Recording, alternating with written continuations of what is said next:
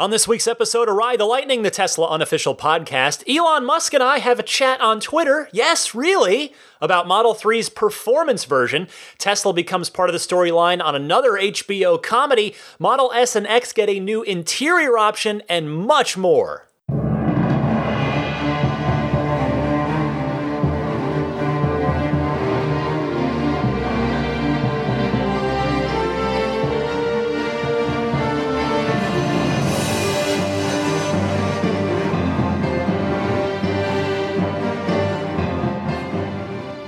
What's happening, friends? I'm Ryan McCaffrey. This is Ride the Lightning, the Tesla unofficial podcast, episode number 145 for May 13th, 2018. To my left, Daisy the Boxer Puppy looking longingly out the window, out onto the, the street, the world outside, seeing what's going on. Uh, there is a lot going on in the world of Tesla this week, tons of fun stuff. Uh, I had a huge show already prepared, and then uh, today, Friday, got even more fun because uh, I dropped Elon Musk a tweet last night uh, because I'd seen that he had just tweeted, and I figured that's that's usually the time. Like, okay, maybe I'll catch him online. Maybe I'll catch him in a mood to want to answer a question. He, that did not happen. So I thought, okay, well, you know, hey, gotta try. What can you do?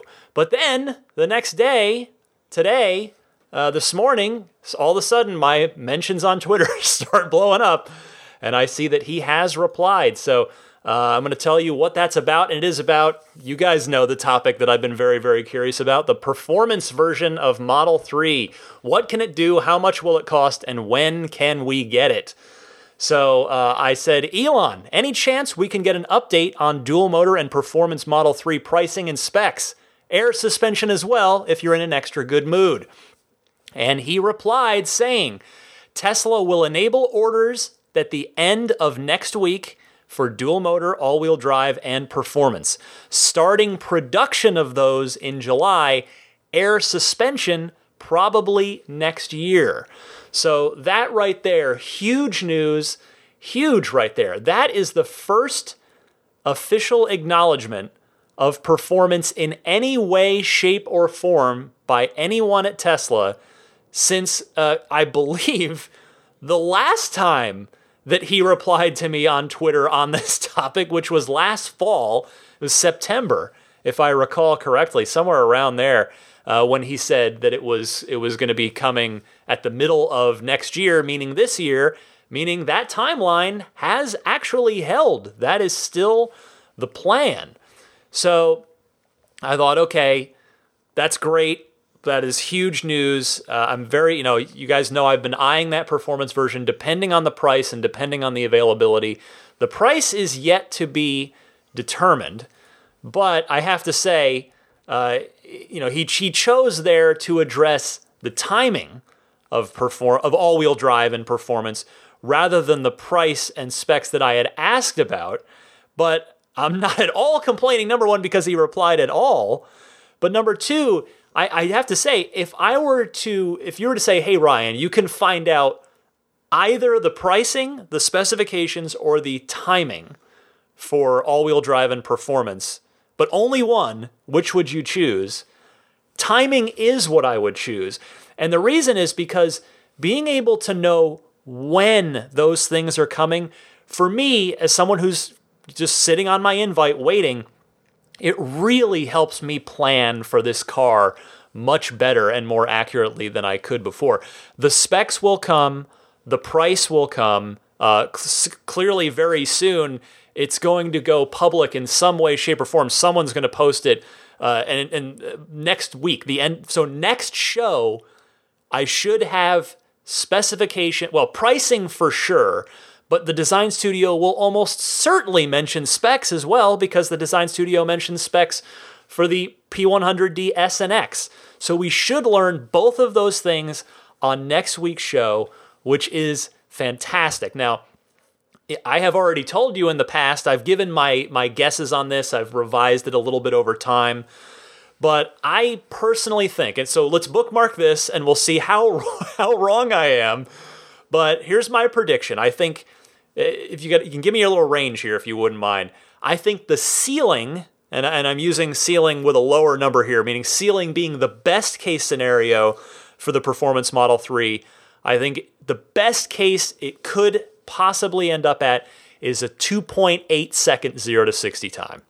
We're talking about a lighter car, we're talking about a smaller car with better aerodynamics. I know aerodynamics don't really matter too much at at low speeds like that, but but really you are talking about a car that has uh, significantly less weight to it, uh, as well as it. You know, we've already seen we have a little bit of a baseline from the rear wheel drive Model 3s that some of you have now and the, that are of course out there and those cars in the real world they're they're advertised at 5.2 seconds to 60 but in the real world they are getting upper fours even close to the mid fours so they're they're doing better than advertised which leads me to think if you drop a hammer in the back of that car and put another one of the model just put the existing model 3 motor in the front of the car and then th- drop a hammer in the back. Now, there's been some interesting chatter on this. I was reading the Tesla Reddit this week.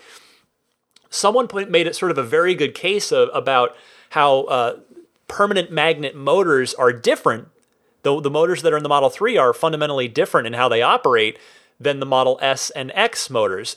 They're sort of more efficient most of the time, but they're not as good at, at uh, basically drawing tons of power quickly, which of course a performance variant would would want to do. So the uh, there is sort of a theory going around, and seemingly a plausible one, that what if the rear motor, the big motor in the Model 3 performance version, is a big induction motor?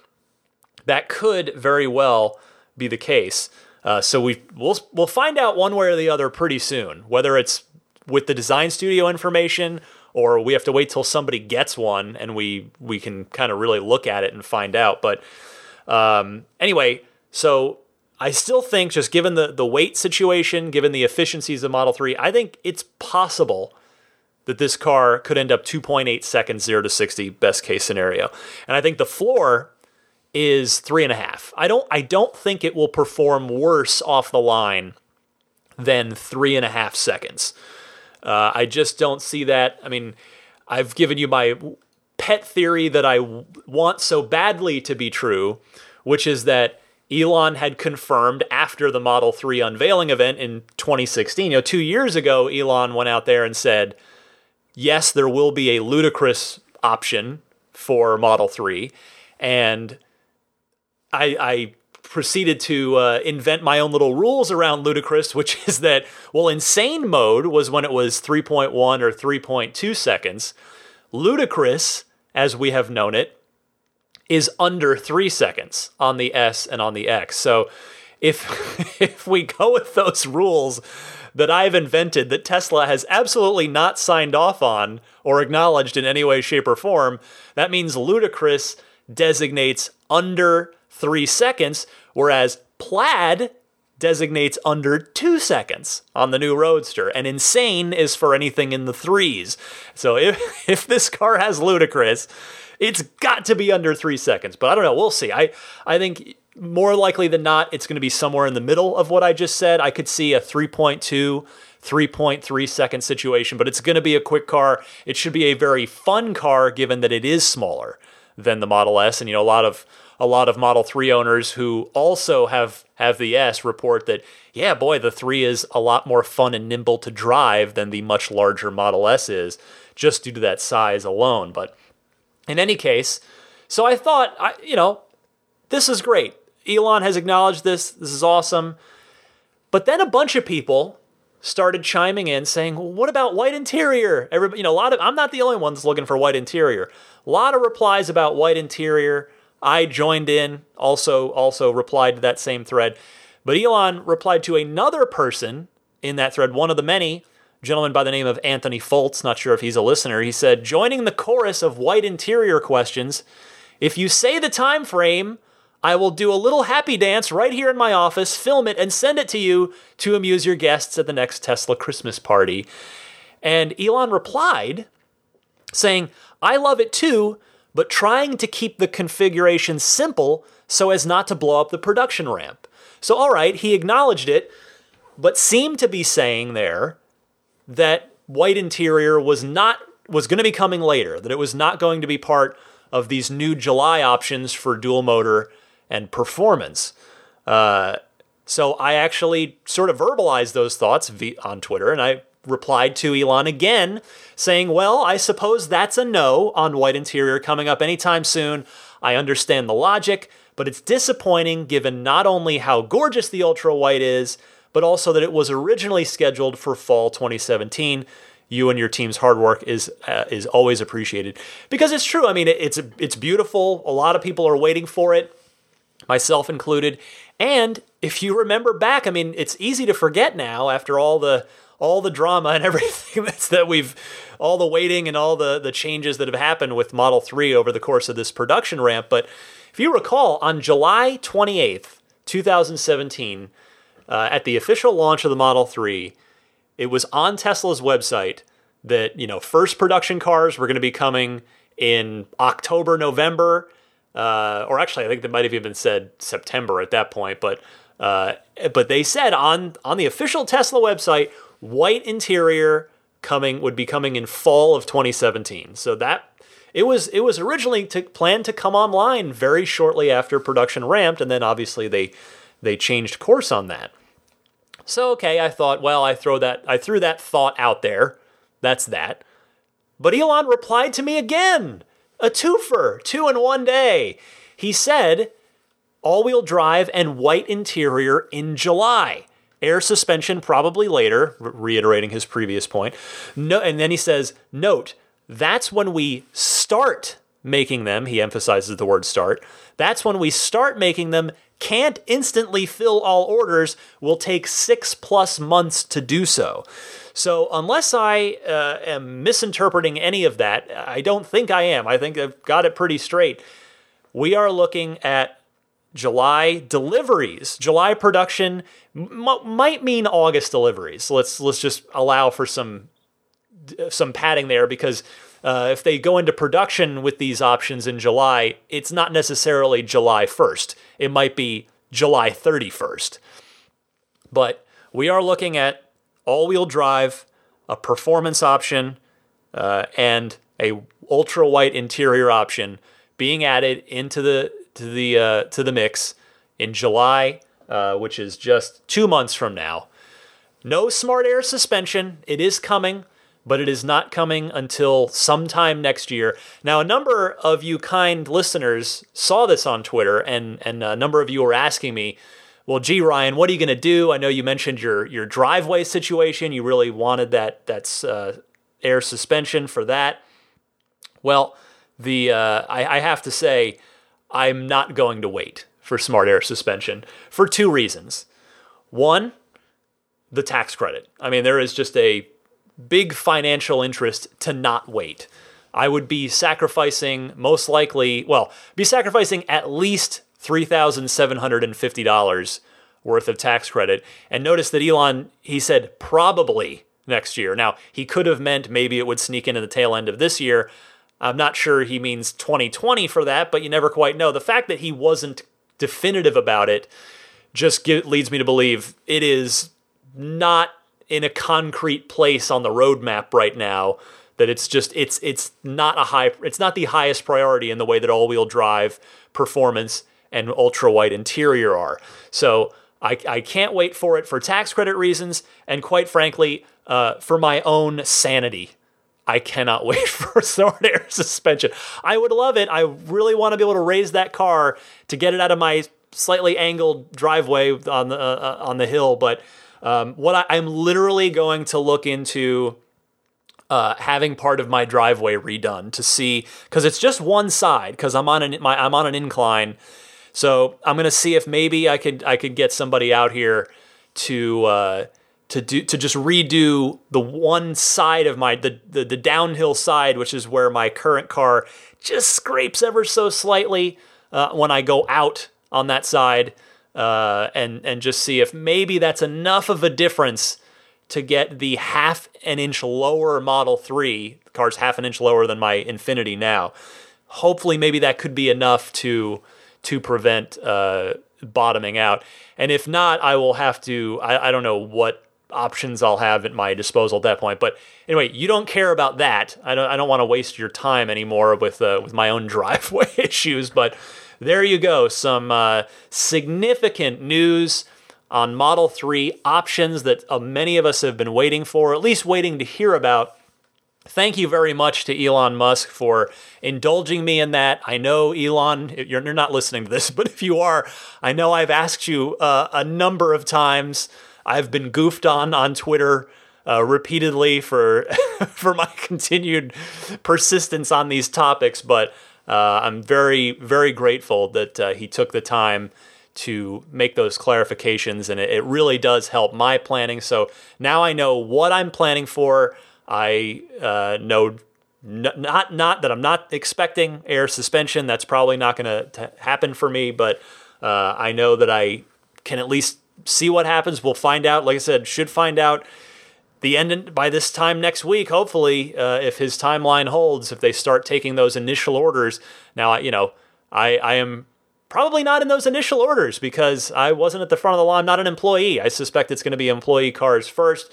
But one, some way, somehow, as soon as that information goes into anyone's design studio, it is going to find its way online, and I will report it to you again, hopefully, on next week's show.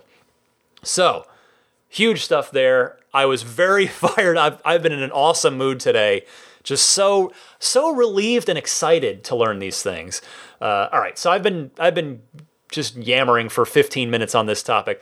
Let me move to a related topic. Speaking of options, Tesla options, let's talk about a new one for the Model S and the Model X that just added was added with no fanfare, no announcement, just out of nowhere this week. Tesla has added an oak decor option for the Model S and Model X. It is part of the cream in uh, premium interior package. First of all, I want to stop right there and say if no one else has beaten me to this, can we all agree to call this the creamium interior? Sorry, dad joke. Puns are great. Uh, but second, I have to say this: uh, take, if you take a look at it on the Tesla Design Studio, if you just go in there and configure any S or X, just go over to the Interior tab. You'll see it there. It's very nice. It's uh, it's a much, it's it's part of a light interior. Obviously, the cream is uh, is very much an off. It's it's basically if you took the old Tesla tan interior and literally mixed it if you with uh, the ultra white interior. It's it's basically halfway between those two. So uh, it's got the light headliner, not the dark headliner that's found on the uh, the the well, actually the black and the black seats, you have the choice of either light or dark interior, and then the ultra white interior comes with the dark, the black headliner on the uh, on on the S and the X. But so it's a nice, light, very airy kind of look to it. Uh, the wood itself, that oak decor, is a very light wood color, a kind of a very tan wood color, as opposed. It's much lighter than the the other wood trim option for S and X, which is the figured ash, which is a much darker, sort of a much darker, richer color. So, the one other thing to note about this is, uh, oddly, Tesla removed the cream option from the P100D. So, if you want to buy a P100D S or X, you can't get it with a cream interior. You can't get creamium. you can only get ultra white or black. So I, sus- I suspect the only reason Tesla would do that is if the amount of people ordering cream with a P100D was minuscule, was just not worth the production hassle it takes to have that extra option in the mix. So, um, apologies if you were thinking about ordering a cream interior P100D. You have apparently missed your chance to do that. You're, you're going to have to choose from black or ultra white. All right, uh, let's keep having fun. I am in a again. I'm in a very awesome mood today. Uh, I'm feeling great. Uh, I had a I had a great time watching Silicon Valley on HBO last week. Uh, not the since most of you are going to hear this on Sunday or later. It's the last week's episode, not the season finale, the the penultimate episode. Uh, if you are watching that show, so Tesla turned up It, it has before, but it's it, it was actually like a, a a it was a B it was like a B plot thread. It was one of the subplots in last week's episode of Silicon Valley. If you haven't been watching, so one of the main characters, and, and all of them work at their own software startup. So the setup for this, I'm going to play you just a clip because uh, I, I, I, encourage you to watch the show because it is good. But uh, so the setup for this is that one of the main characters of the show, Dinesh, has just bought a Tesla and he's been completely obsessive over it ever since, which I think many of us can relate to, myself included. I'm going to be the same way. Uh, but of course, for comedic effect, the, the, the joke is he can't handle being one upped. He wants to be the Tesla guy in the office, and he doesn't want anyone else to have one or have a better one. So, uh, the uh, but what happens is another coworker at the startup is buying one, and Dinesh can't handle being one upped. So uh, this clip is Dinesh talking to a Tesla sales rep on the phone about what he could do to one up the coworker who also wants to buy a Model S. So enjoy this clip from Silicon Valley season whatever this is, 5 I think, episode 7. So, there is a mode above ludicrous mode. Am I correct? Yes, it's called Plaid, and it comes standard on the new Tesla Roadster. How do I get into one of these babies? Simple. You put down a $50,000 deposit today. Okay. And you'll be behind the wheel as soon as they become available. And how quickly will that be, Stephanie? Soon. We're thinking a few years, which goes by fast. My daughter was a teenager in high school, and next thing I knew. I'm gonna stop you right there. Your oily salesmanship is starting to really irritate me, okay? I need to maintain my Tesla superiority, and I need to do it now. Okay, I'm looking at a new set of wheels here, the 21 inch Arachnids. Very nice, but they're not for sale. You can only get them through our referral awards program. You refer three other customers to us, they buy a vehicle, and zoop zoop, you get the wheels. So, if I get more people to buy Teslas, then I will have the wheels, and no one else can get them. Not even Danny. I'm sorry, who's Danny? What was extra fun about that, if you watch the scene, they actually set up a mock Tesla office for that shot that looks rather authentic. Like it's the woman's at the at a desk at like a nice desk. It looks like it could be at at the Fremont corporate headquarters or the the Palo Alto corporate headquarters. Uh, with with a red wall in the background with the, the big Tesla letters, like it was really cool. It was uh, it was good to see that, and and so if you're either an avid HBO watcher or you listen to this podcast or both, uh, you know that this is not the first time that a recent HBO comedy has prominently featured Tesla as part of a storyline. The Model S and its horn were fodder for a subplot in the most recent season of Curb Your Enthusiasm. I'd played that clip back after that aired. But what I really liked about this, besides just seeing Tesla feature prominently in, in one of my favorite shows, and uh, besides the the bit just being funny, which it certainly was in Curb Your Enthusiasm as well, was that what I loved about this, they got all of the information exactly correct. They did not get anything wrong. The arachnid wheels, totally right. Uh, the Roadster deposit amount of $50,000, they got right. The plaid mode in the new Roadster, etc. So, whoever the writers tasked with fact checking that did a flawless job. So if you happen to be out there, kudos to you. All right, back to the Tesla news proper this week. There is plenty more of it to go over. A new Model 3 feature has been added in the latest firmware update. This is fantastic. It's auto dimming high beams. So I, I've had the chance to test this feature out on Model S in the past, and I have to say, it's pretty handy. It's not a thing you would leave on all the time, but if you're you're not right in a city or a suburb, if you're off the beaten path a little bit, and it's a situation that calls for your brights, you can turn them on, and then you don't have to worry about flicking them back off again every t- single time another car comes from the opposite direction. What happens is that the car's cameras will see that other car, maybe just the headlights, and they will turn them back to, to the regular headlights, the low beams, for you, and then they'll go back to high beams after that car has passed. I, I mean, this, this is a fairly valuable feature that's found on the more expensive Model S and Model X, and now it's been added to the Model 3 for free. I love that. But what's interesting, this goes the other way too this week. It wasn't just the Model 3 getting something from the S and the X.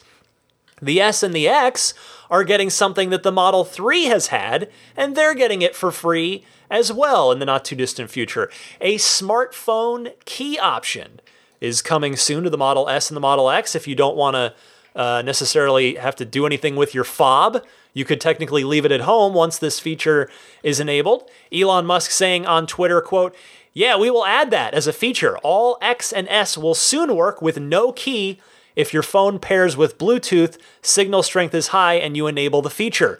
This will work on the entire S and X fleet, even first production units. So you don't need any newer version of the car, nothing, just every single S and X. and uh, and then he finishes by saying, "Cool part about software, or pardon me, cool thing about software upgrades is that we can keep making your car better long after you bought it."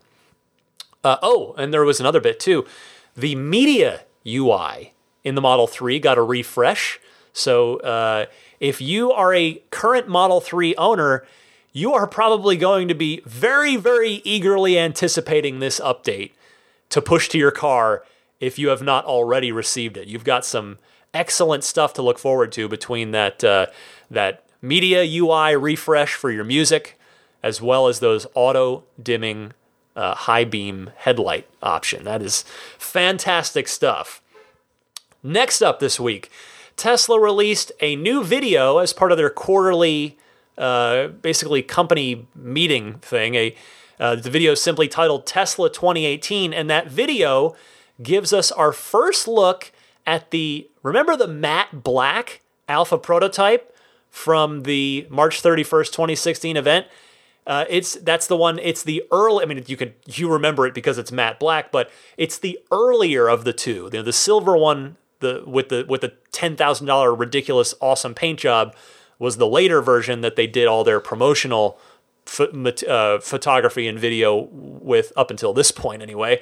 Uh, the matte black one has the older Model S style door handles.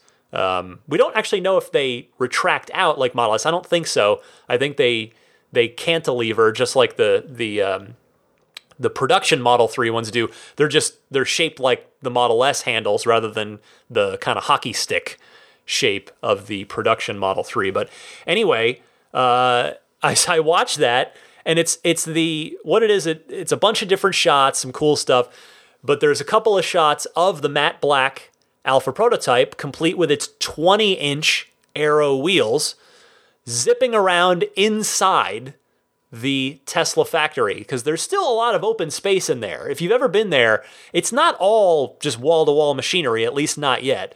There are still open spaces in there. Uh, and the cars just it's it's like just glamour shots of the cars zooming around in there and and I saw that and laughed because I thought well that's where that car's been this whole time. Joyriding around inside the Fremont factory.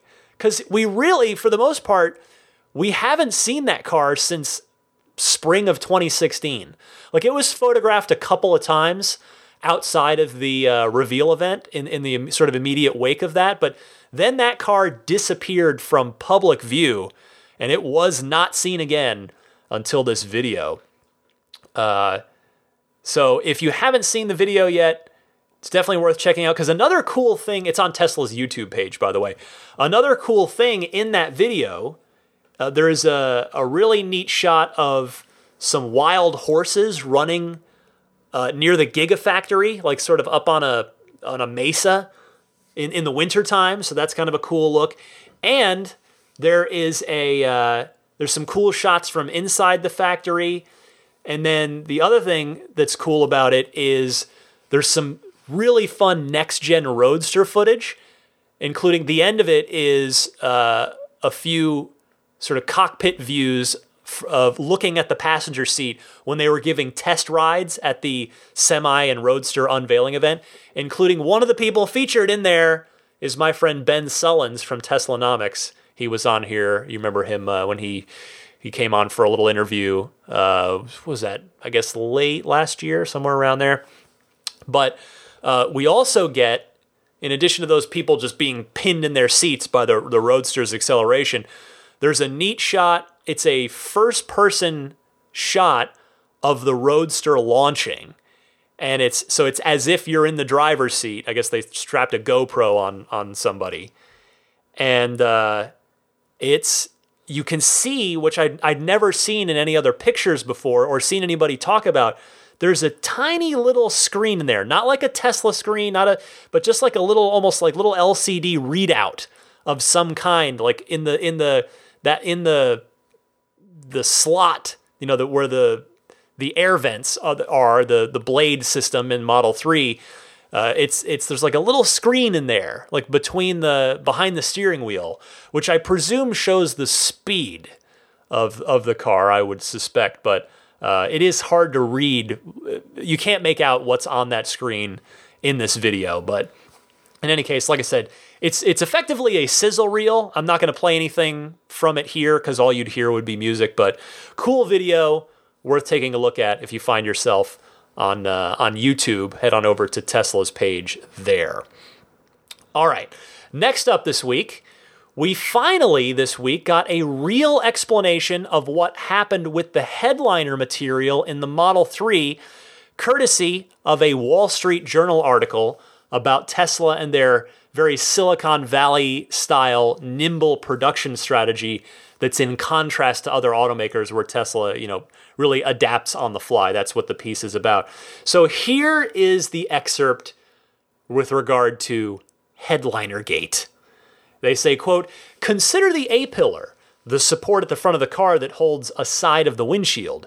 Initially, the A pillar on the Model 3 wasn't fitting snugly with the roof liner and the edge of the dashboard, which was bugging company leadership even after the car went on sale engineers redesigned the piece on the fly, switching the material covering the pillar so it could fit more tightly. End quote. So there you go. Now we know why the premium textile material is on there and the Alcantara is not. And you know, I don't want to I don't want to dredge up this art this thing again, but if Tesla had just said something to that effect when they made the change, you know, something like we were having quality control issues with the original material, so we switched it. Then, if they just said that, then I think a lot of people, including me, would have been very accepting of it. Uh, you know, it's it it was just the whole way that was brushed aside and, and barely addressed at all that that just didn't sit right with me at the time. Uh, along with a number of other people. Well, I mean that, and it was kind of unfortunate that some people got mismatched headliner and sun visor material which was, you know, that's less than ideal when you're picking up a $50,000 car from a brand new car that you've been waiting a long time for. But, you know, so, so again, Tesla could have handled that better. And if they just have acknowledged that, uh, you know, just acknowledged that there was a production issue with the material itself, I think we could have all just accepted that and moved on. But it is, I am happy. I, I don't want to, again, I don't want to dredge it up. I'll just say I, I am happy to know the real story now, and at least we know. Moving on, not done yet. Still a few more stories to talk about. Connecticut, as a number of you may know, has, especially if you live in Connecticut and you're a Tesla fan, Connecticut's been one of the states where Tesla has had to continue to fight to win the right to legally sell their vehicles direct to consumers in that state.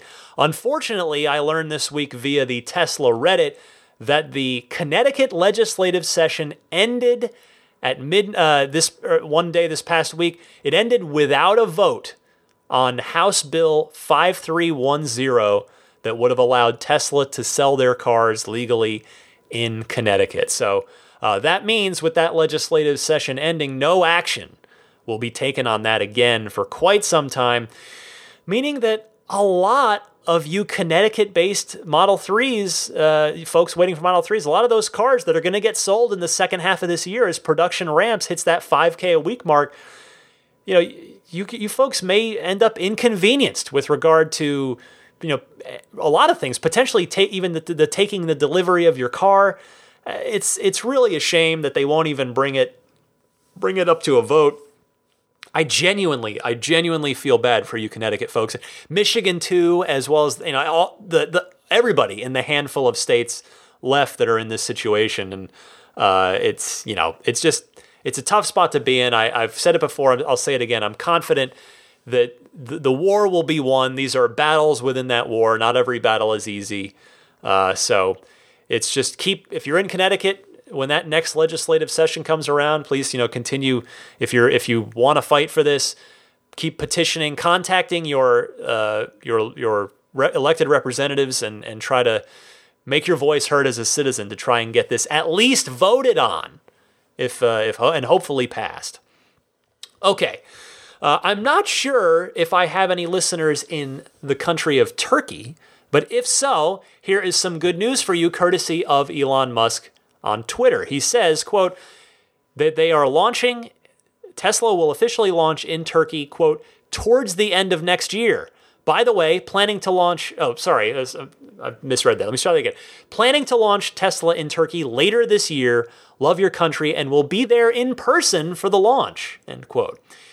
Always good to see Tesla move into new markets in order, I mean, primarily to bring these great cars to more people. That is what we want to see. Uh, and and Elon really putting his money where his mouth is after talking about the the great short burn of the century coming up. Elon went out this week. He bought about $10 million worth of Tesla stock to add to his position, which seemed, just from keeping an eye on things, seemed to add a bit of investor confidence as the, sto- the, the stock saw some gains this week. Uh, it, I tell you, it, it definitely, I'm not a Wall Street guy, I'm not a, a trader, but it definitely makes me feel comforted when I see him do that because uh, it's it's not just doesn't just give me more confidence in the company itself, but it actually comforts me as a Tesla super fan to know that he has a he owns a larger and larger interest, a larger and larger share of the company because I don't want anyone to ever threaten his place at Tesla because he is to me as I've said before, you know, it's not to disparage any of the other amazing people at Tesla, but to Elon Musk to me is the key to Tesla's survival and success. I mean, it, it is going to take him continuing to provide his brand of leadership and and really just his brand of of defense against all of the the attacks from so many different angles. Tesla is, is under attack at all times from from so many different places. So, uh, good news there. Glad to see uh, Elon ponying up another 10 mil worth of stock. Now, speaking of, and I mentioned Turkey there a minute ago, speaking of Teslas in non American countries, I would like to congratulate the first batch of Canadian Model 3 owners. The first folks took delivery of their cars late this week. My friend and a certainly a friend of the show, Trevor Page of the Model 3 Owners Club, he managed to find out where those cars were coming in and he got himself there and watched them come in, watched them get prepped, watched them get delivered, spoke with the first owners. So uh, you can check out the forum, check out his channel if you want to see more about that. So great stuff. The, the Canadian cars are, are rolling out. Now, I wasn't sure if the if Canadians the Canadian cars would get their own series of, of VIN numbers, so if it would start at number one. But uh, talk to Trevor. Evidently not. Evidently it is the same batch of VIN numbers. I don't know if that's going to be the case for all cars worldwide or just North America, maybe. But and if you're curious, like maybe if you're a, if you're a Canadian listener of mine who's maybe going to be taking delivery soon, but you haven't got your VIN number yet, uh, you you doesn't look like you're going to get a, a, you know a super super low VIN, but uh, you'll be they'll be picking up where they where they've left off with United States VIN numbers.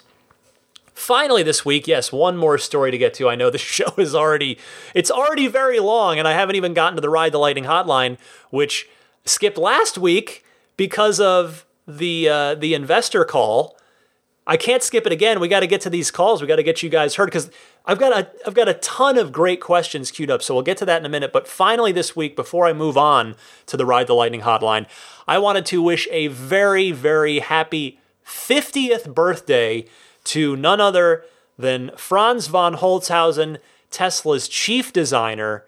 Franz, if you by some chance happen to hear this, I want to say really sincerely, thank you for designing beautiful cars that excite me, that motivate me, that inspire me. Uh, I would not be doing a pod. I got to say, I would not be doing this podcast. Tesla is many things, and, and there are many reasons why I love it, but I really I don't think I'd be doing this podcast if if the car looked like the Leaf, the first generation Leaf. If Teslas looked like leaves, this I wouldn't we wouldn't be here, here together at all. I would not be doing this. You would not be hearing this. You'd be doing something else with your time right now. So Franz, I want to say that just yeah, thank you for designing beautiful cars that just happen to be electric and they're better off for it, as we've learned. They're designed for that.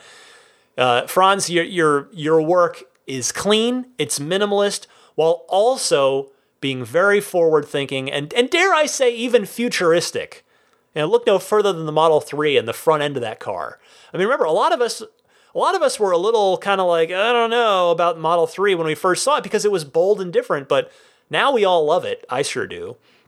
So, Franz, I think you've done an amazing job inside and out on the Model 3, and I can't wait to get mine. Happy 50th birthday to you. Uh, all right, friends, that wraps it up for this week in Tesla news. Again, plenty more to get to. So many great topics to discuss uh, from all of your wonderful calls in the Ride the Lightning hotline. Stick around, won't you? I'll get to that right after this.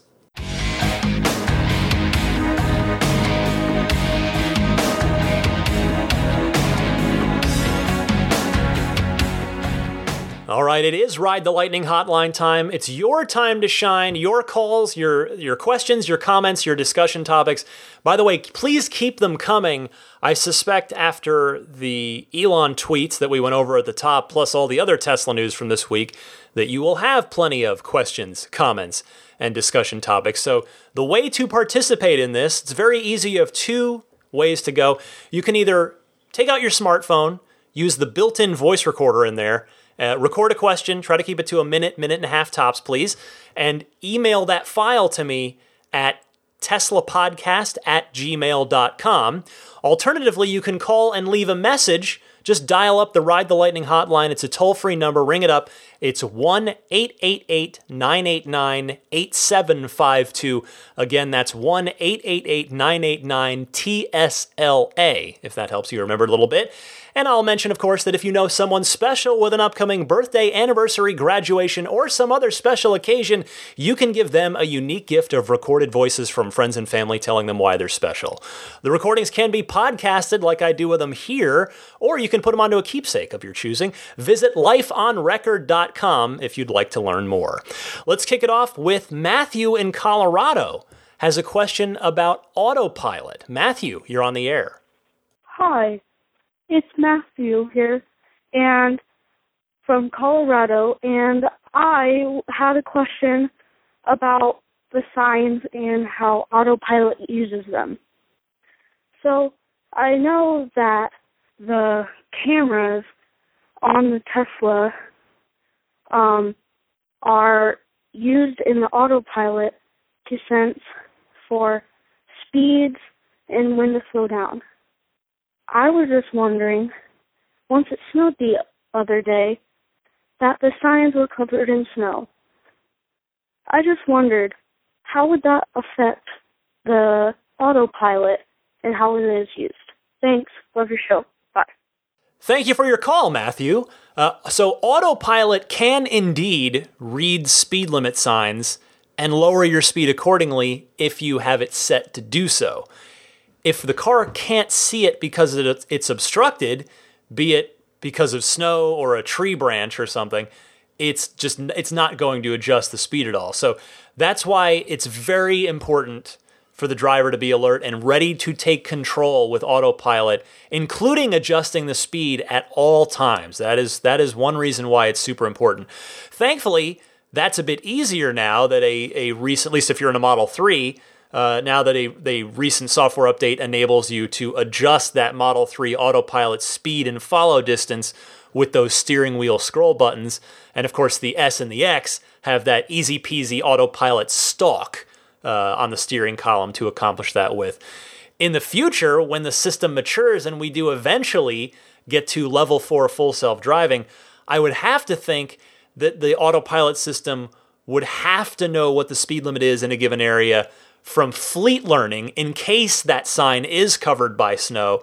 So uh, I would, I'm hoping, I would expect anyway that that's going to be a feature of it in time is it will fleet learn it'll know the speed limits for every zone everywhere on on every road and it'll know where you are of course via GPS so Matthew thank you so much for that excellent call. Let's move next to Tom in Minneapolis who is eagerly awaiting his Model 3 delivery date and has a, a couple of interesting questions. Tom let me see if I can help you out Hey Ryan, this is Tom from Minneapolis. I'm a longtime listener of the show. Thanks for a great upbeat podcast every week.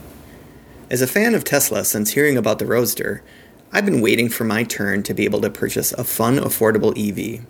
I recently put in my order and I am waiting on a delivery date. I'm really excited and can't wait to upgrade from a pokey and boring Toyota Prius to a sporty Model 3. I had a couple questions for you. Number one, Due to my budget, I went with the 18 inch Aero wheels. Do you think there will be affordable aftermarket options for 19 inch wheels in the future? I was wondering how current owners of the Model S feel about the aftermarket wheels.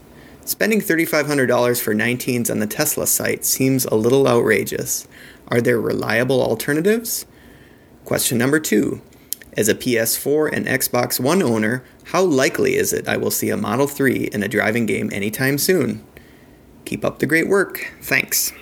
Great to hear from you, Tom. To answer your questions, I want to start by pointing out that you said the 19 inch wheels were $3,500 on the Model 3. They are $1,500 uh, over the default 18 inch wheels that come with the car. So I'm not sure if you just misspoke there, but I wanted to note that in case it changes the equation for you and just make sure everybody else is clear on it as well. But yes, with hundreds of thousands of Model 3s hitting the road in the coming years, the, the immediate coming years, I expect we are going to see plenty of aftermarket wheel options. You've got a company called T Sportline that's already at it. They sort of specialize in Tesla stuff. Others are no doubt going to follow soon. Now, as for your second question, I love this question because, of course, it, it merges my two worlds together video games and Tesla. Uh, I would seriously doubt that we see the Model 3 in any video game until that performance version hits, which now we know looks like it's going to be July slash August. So that's good. Unfortunately, that will still rule it out for this year's inevitable Forza game. It's unannounced, but uh, Microsoft has, has been going every other year with the Forza Motorsport, and then the next year, Forza Horizon, then Motorsport, then Horizon.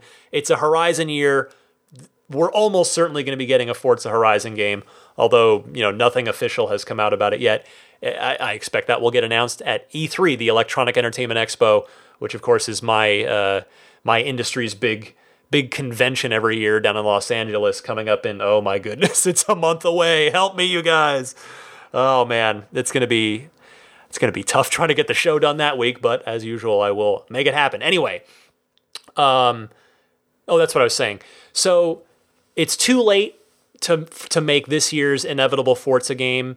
It might even be too late for next year's because uh, you know I'm not a developer, I'm not a super expert, but I, you know I cover the, this business for a living, and with Forza, like they they work pretty far in advance on a lot of that stuff as far as sourcing the cars and actually the process of getting a car into a video game is pretty involved. It's really cool, actually. There's a lot of a ton of reference photography, a ton of audio recording, all kinds of neat stuff.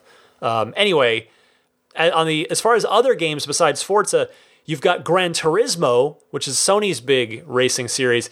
That's more of a wild card here because you just never know when one is going to release. Like they're they've been great games, but they come out a lot more sporadically than Forza do. Forza does, pardon me.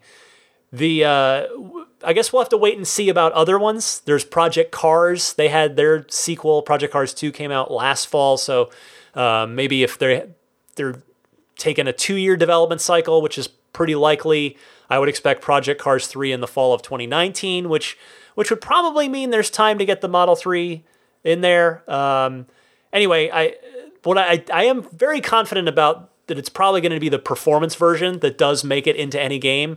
And since we still don't even know the specs of performance, uh, although again, next week, hopefully, yay, we should we might learn this next week. Um, yeah, I, I, expect 2019 would be the soonest that we'll see the Model 3 in any in any uh, driving video game, but it will happen. I am confident. Next up, Austin from DC. He reacts to Brian from Minneapolis from I guess two weeks ago now about those age 21 test drives. So, Austin, what can you tell us about this? Hi, Ryan. Uh, enjoy the podcast. This is Austin from DC. I'm calling in response to Brian from Minneapolis's call about test drive and having to be 25. Um, I actually, at the time, um, I tried to test drive a Model S, had the same experience um, in looking at the website um, and then actually going in and um, being denied a test drive uh, because I wasn't 25 at the time. So um, just wanted to let you know it was actually the um, Tyson's Tesla store, uh, the store in Tysons, Virginia. Um, but I ended up getting a you know a, a nice lengthy um, ride in the Tesla. Got to do a zero to sixty launch um, with the Tesla representative, and um, you know got to see the car. So um, just to let you know, it's it's not um, you know it's not 21 as the site uh, site says. So all right. Anyway, love the podcast. Thanks. I appreciate you adding your experience to this, Austin. Uh, I hate to play a call and then not have useful information for you uh, in reply, but I just wanted to pass along. I did go ahead and email Tesla about this since I can't definitively help you myself. Unfortunately, they have not returned my uh, my email as of recording time here on Friday night, but uh, perhaps if we're lucky, they'll have they'll have replied to me sometime next week in time for for next week's show. So stay tuned there. Next up, let's go to Winnie in Los Angeles. Just took delivery of her Midnight Silver Model 3 and wanted to talk a little bit about it, a particular topic that parents might be keen to listen to. Winnie, go ahead. Hello, Ryan. This is Winnie from Los Angeles. I just received my Midnight Silver Metallic Model 3 on April 25th. Uh, just picked it up from Marina Del Rey. It was incredible. Very excited. We were actually concerned about the um, space we would have in the passenger seat with a rear facing convertible car seat. They're the most giant car seats ever. Um, we actually have the Britax Advocate, which is probably one of the bigger ones um, in in the convertible car seat uh, realm, and we were pleasantly surprised that um, we could put the the passenger seat very comfortably back and recline the back of the the passenger seat. No problems plenty of room um, with the rear facing car seat behind it and we're coming from a Lexus RX 330. And my husband believes that there's actually more room lengthwise in the Model 3 interior than in our Lexus RX. So, just for information for all the moms out there and dads, that um, they don't have to be concerned that their car seats will not fit in the Model 3 lengthwise. Um, I think the widthwise, it's it's not as wide as the RX. We're probably missing like three, two or three inches, but um, lengthwise, there's a smidge more room than our RX. Okay, just wanted everybody to know. Thank you. Thank you for sharing that, Winnie. And hey, congratulations on that new Model 3. Uh, we did get a demonstration way back in 2016 after the reveal where Tesla showed that you can fit three of a certain kind of car seat. It was a, a fancy narrow one, might have been Recaro, if I remember right. Anyway, you could that if you got that sort of one kind there, you could get three of them in the back seat. But I think it'll be much more common for folks to wonder about exactly what you've just described. The car seats fit lengthwise.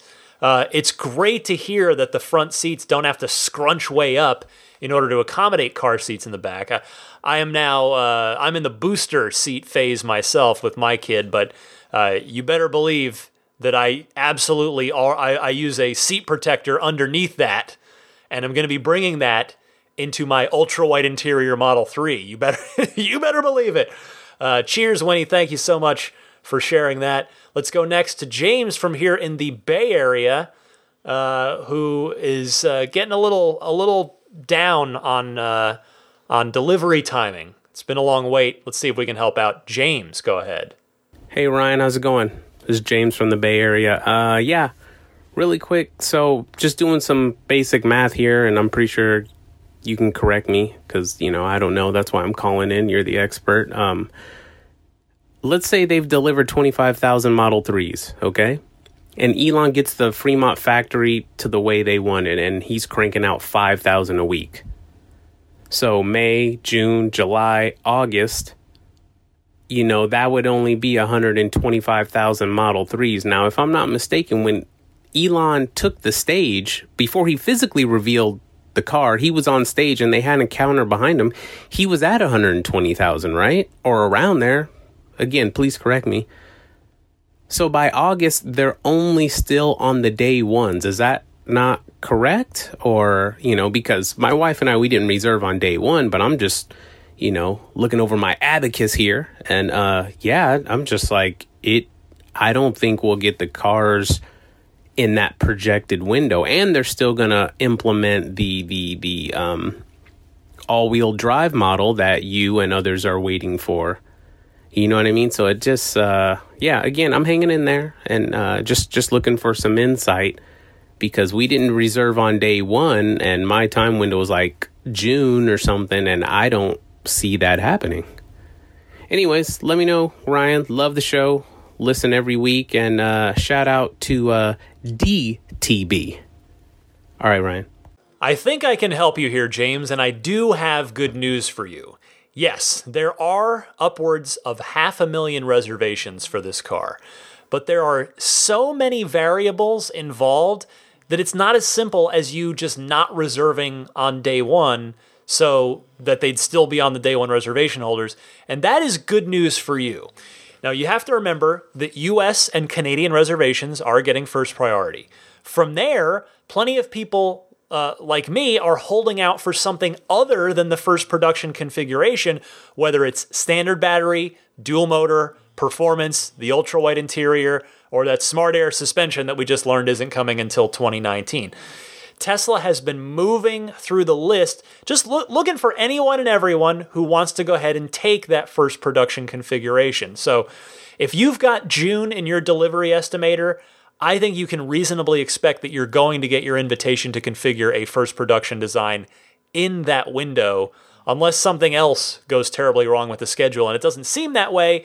It seems like everything's actually going quite right. Things are getting better and better on that front. And uh, that's great news for all of us. So, James, I hope that helps or at least makes you feel a little bit better about things. We're going to go next to Travis in Ohio reacting to last week's wild shareholders call. So, Travis, you're on the air. Hi, Ryan. It's Travis from Ohio. I just had a few thoughts on the shareholders call. When Elon cut off the analyst's question about how many reservation holders were configuring when invited, the stock price plummeted, and Wall Street and the press really didn't like that. But I don't think it's because they actually think that Tesla has some big secret, that they're hemorrhaging reservation holders, that there's not enough demand. Clearly, Tesla has plenty of demand. So I think it's really just that Wall Street felt insulted by how its analysts were treated. And why did Elon do that? Well, I think it's because he despises Wall Street and having to go through the whole song and dance of keeping the investors happy. He's said before that he wishes that Tesla could be privately held, and he made that clear in this call again.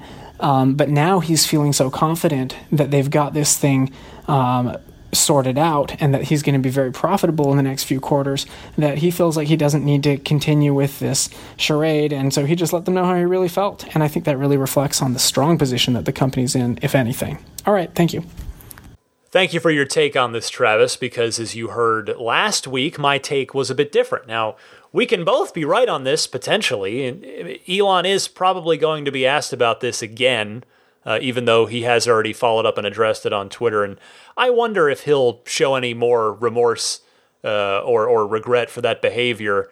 Um, you know, I, I, think he's already kind of owned it and and um, more or less apologized on Twitter, but it certainly, you know, it, it didn't help Elon's relationship with Wall Street. Uh, though it, I think it's quite clear, as you well noted, that he doesn't really care about what Wall Street thinks of him. So it's uh, it's done. It's uh, I think he learned a lesson from that. That's really the takeaway I got from uh, from his follow up, saying that he should have handled that differently. But thanks for the call, Travis. We're moving right along. We're going to Jim in Phoenix as the weather heats up down in Phoenix. Jim, his garage is heating up because it has got a fire Model 3 in it. And that's I think that's the right the kids say fire now as a uh, as an adjective. I don't I'm too old. I'm too old for this stuff. Uh, Jim from Phoenix has some tips for you people that are about to be like me in the you know not too distant future in the coming months. They're going to become first time Tesla owners. Jim, what have you got for us? Hey, really enjoy your podcast. This is Jim from Phoenix. And hey, big news here. I received my Model 3 uh, last Saturday, and it is really, really nice. Uh, but just wanted to give you uh, a few heads up. Uh, the things I've kind of learned just with with one week. Uh, it's just give yourself a little time to get used to it. Uh, you know, I had never driven in a, an electric car, and you know, the regen took a little, you know, getting used to, you know, for the first few days. And, you know, it's kind of like the first time with a smartphone. Um, you know, you, you know everything's there, but you don't know how to get to it. Uh, so that's taken a little bit getting used to. You know, and also this is kind of strange. Like I never used to have my phone on Bluetooth, uh, but now I have my phone on Bluetooth, and I find I really need to power up my my uh, phone a little bit more because of the power um, that Bluetooth requires on my phone. Um, so I have an extra charger at work now that I didn't uh, that I didn't used to use.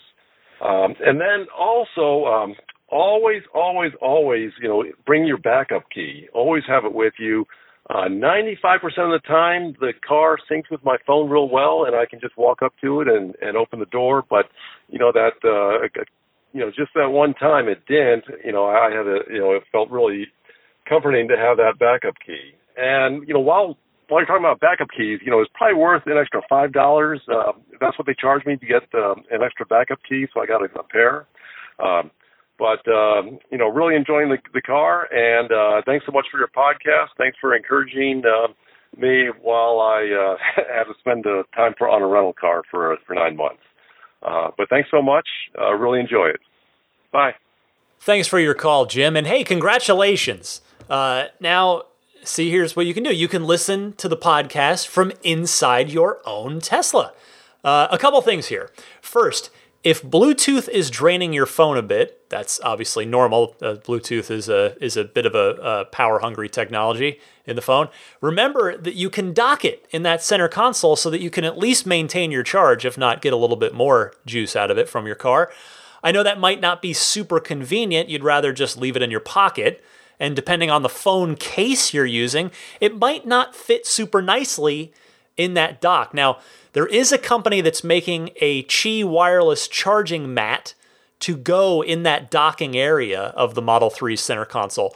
I have just ordered mine this week because they finally I'd been on the the I'd signed up to be on basically the list for it and they finally just started taking their first wave of orders this week. They're supposed to be shipping out relatively soon. I think when I get mine, I'm going to uh, get in touch with Michael from Millbrae, see if he wants to get together and we can maybe test it in his car, take it out and see see how it goes. I've I've got an iPhone 10. Uh, it's sitting and I've got it in Apple's standard basic silicon case.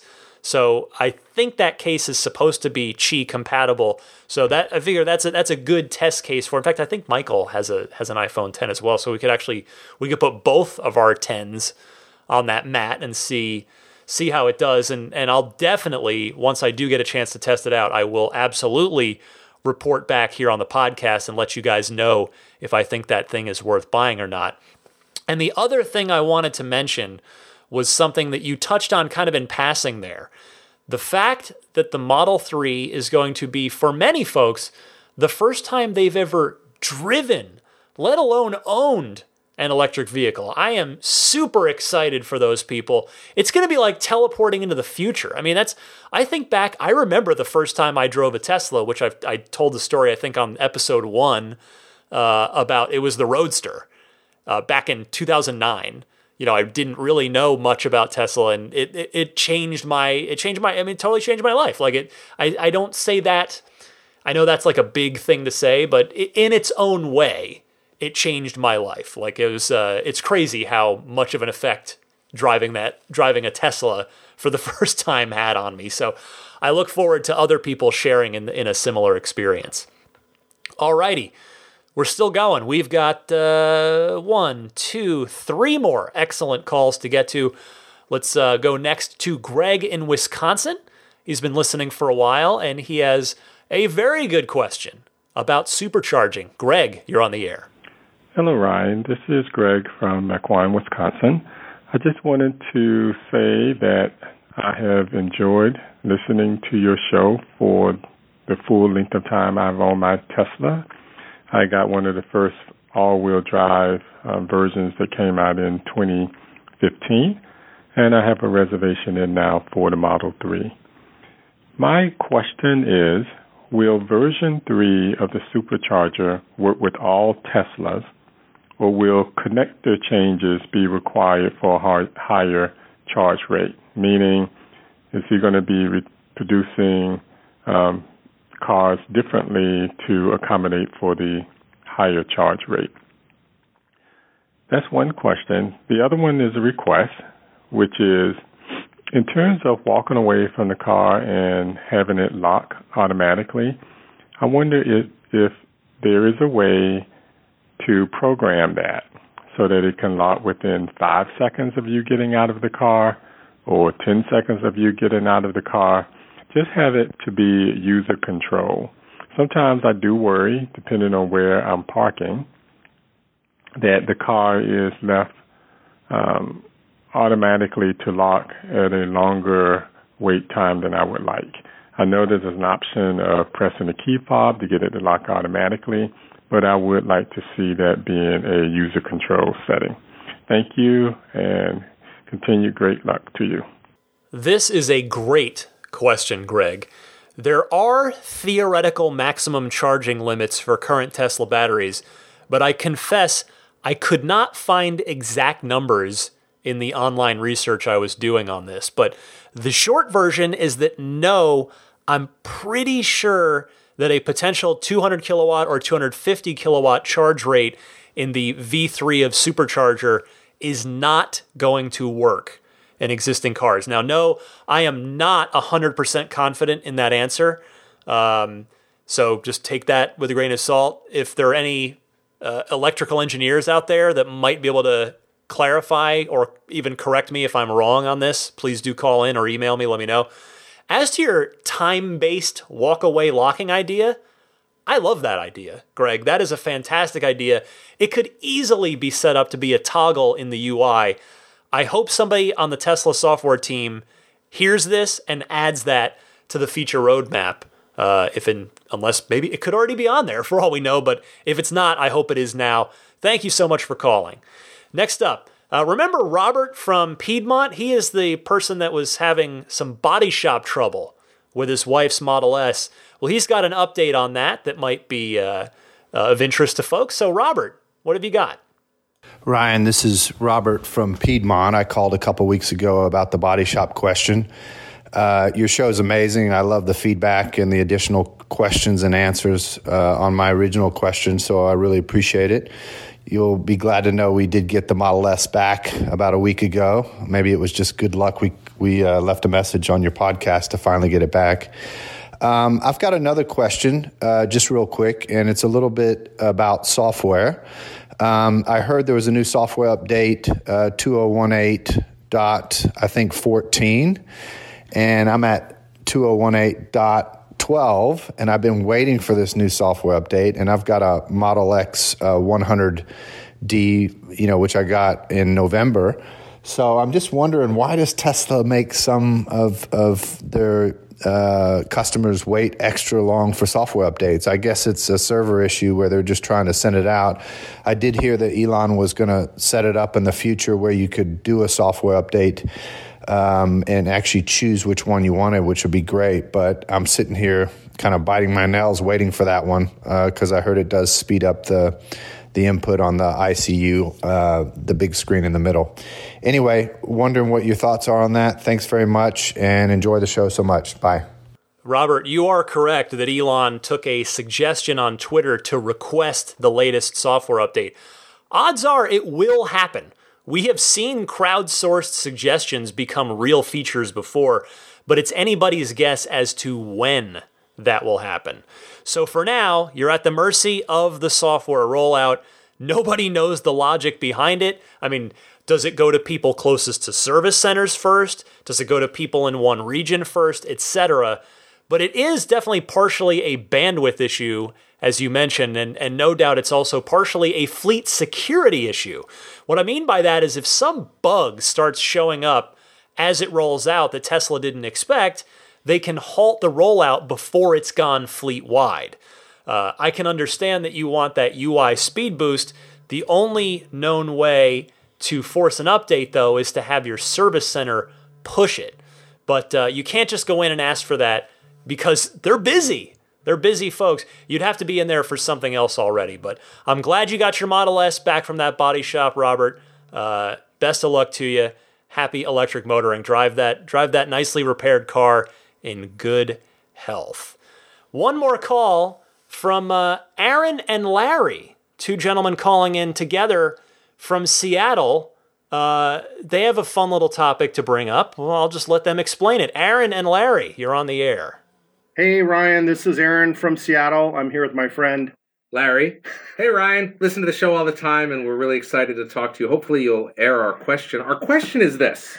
So, we were wondering, you know, I've noticed like Corvette owners have like kind of a wave they do when you see another Corvette. Is there a Tesla acknowledgement or or greeting that we should be doing. Larry and I both are Tesla owners. Yep. We often wave at each other, but I'm not sure if that extends to the entire community or not. Do we? Do, is it just Tesla S's or X's, or do we include the threes? We don't know what to do. Or what do we do? We need your help, Ryan. The other day, for example, I saw three. I got so excited. I raised my hands up in excitement, and they waved back to me. I think seeing my excitement. It was kind of a fun moment, and I thought if there isn't one, maybe we could start this through Ride the Lightning right. and just say, listen, if you're a Ride the Lightning user and you see a Tesla, give a wave. Do, do, you toot the horn? Do you give a wave? Do you flash the lights? Help us, Ryan. Windshield wipers. We need your guidance. Yeah.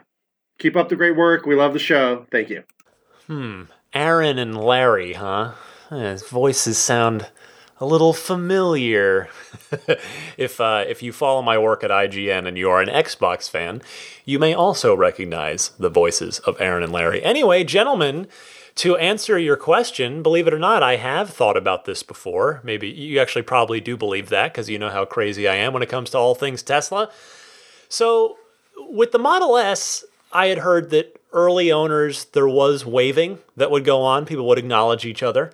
Um, in fact, I got to review the 2013 P85 Model S. So this was pretty early. It was in the end of May. Actually, it was almost this time of year. It was, uh, gosh, wow, five years ago. Wow. Um, and there weren't a ton of them on the road at that point. And the, the few I did see when I was out driving it for the review, I did actually, I waved at a couple people and one or two of them waved back. Now with the Model X, I always thought it would be cool you could put your X on if you're, you know, if you're in a safe, if you're in an autopilot safe situation, you could do autopilot and then put your hand, put your arms up in an X shape, like to sort of acknowledge, you know, to acknowledge the other person. I thought that that could be fun, right? But for the Model 3, I came up with one a long time ago. Long time listeners might remember this. A lot of you, this might be new. I'm going to give it to you. This is it's it's silly, it's fun. I doubt it'll catch on but I'm just throwing it out there. I think this is pretty cool. I think this is the perfect thing. So, For the Model 3 Wave, here is the my proposal. Here's how Model 3 owners should acknowledge each other. So if you take take either of your hands, make the OK sign. So you're going to take your index finger and your thumb and join the tips of those to make a circle. And then you've got your other three fingers up. So you're basically saying it's like, you know, that the OK sign, like, hey, pretty cool. Like, that's cool. You're acknowledging the other person's car. And how many fingers are sticking up? One, two, three for Model 3. Nailed it. I think it's fun anyway. So that that's my proposal for the you just you see another Model 3 owner and you put your uh, you put your uh, your OK sign up, your Model 3 Wave. Again, I know both you and Aaron and Larry, both of you guys are Model X owners, so maybe you can at least test out the cross arms X shape with your arms. You can test that out on each other. because I, I know you guys work together. So maybe in the parking lot as as you're you know you're, you pass each other either coming in or, or going out for the for the morning. So uh, guys, thank you so much for call for your call and for listening to the podcast. Uh, and by the way, there were actually more calls, excellent calls that I couldn't get to. I'm going to bump a couple of them to next week. Some of them might kick over to the Patreon exclusive monthly bonus episode. In fact, on that note, the May episode posted last weekend. For those of you who uh, support me on Patreon at the $10 level or higher, you've got that free extra episode, that bonus episode that's made up of all the extra excellent Ride the Lightning hotline calls that I cannot get to on the regular weekly show.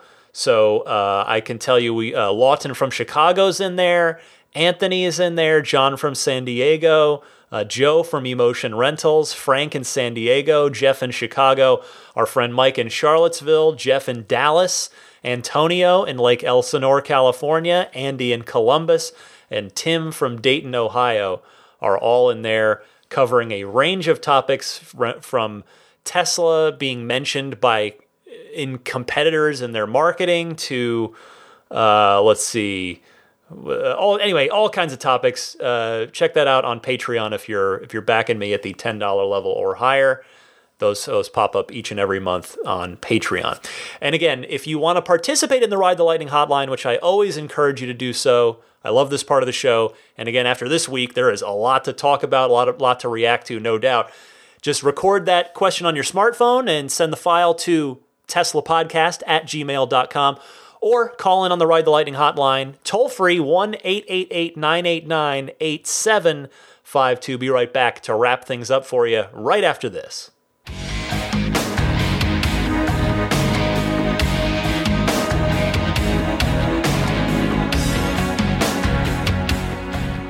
Boy, what a week, huh? That was a fun week of Tesla news. That was a fun episode for me to do. I had, I had a lot of fun on this week's show. I hope you did too.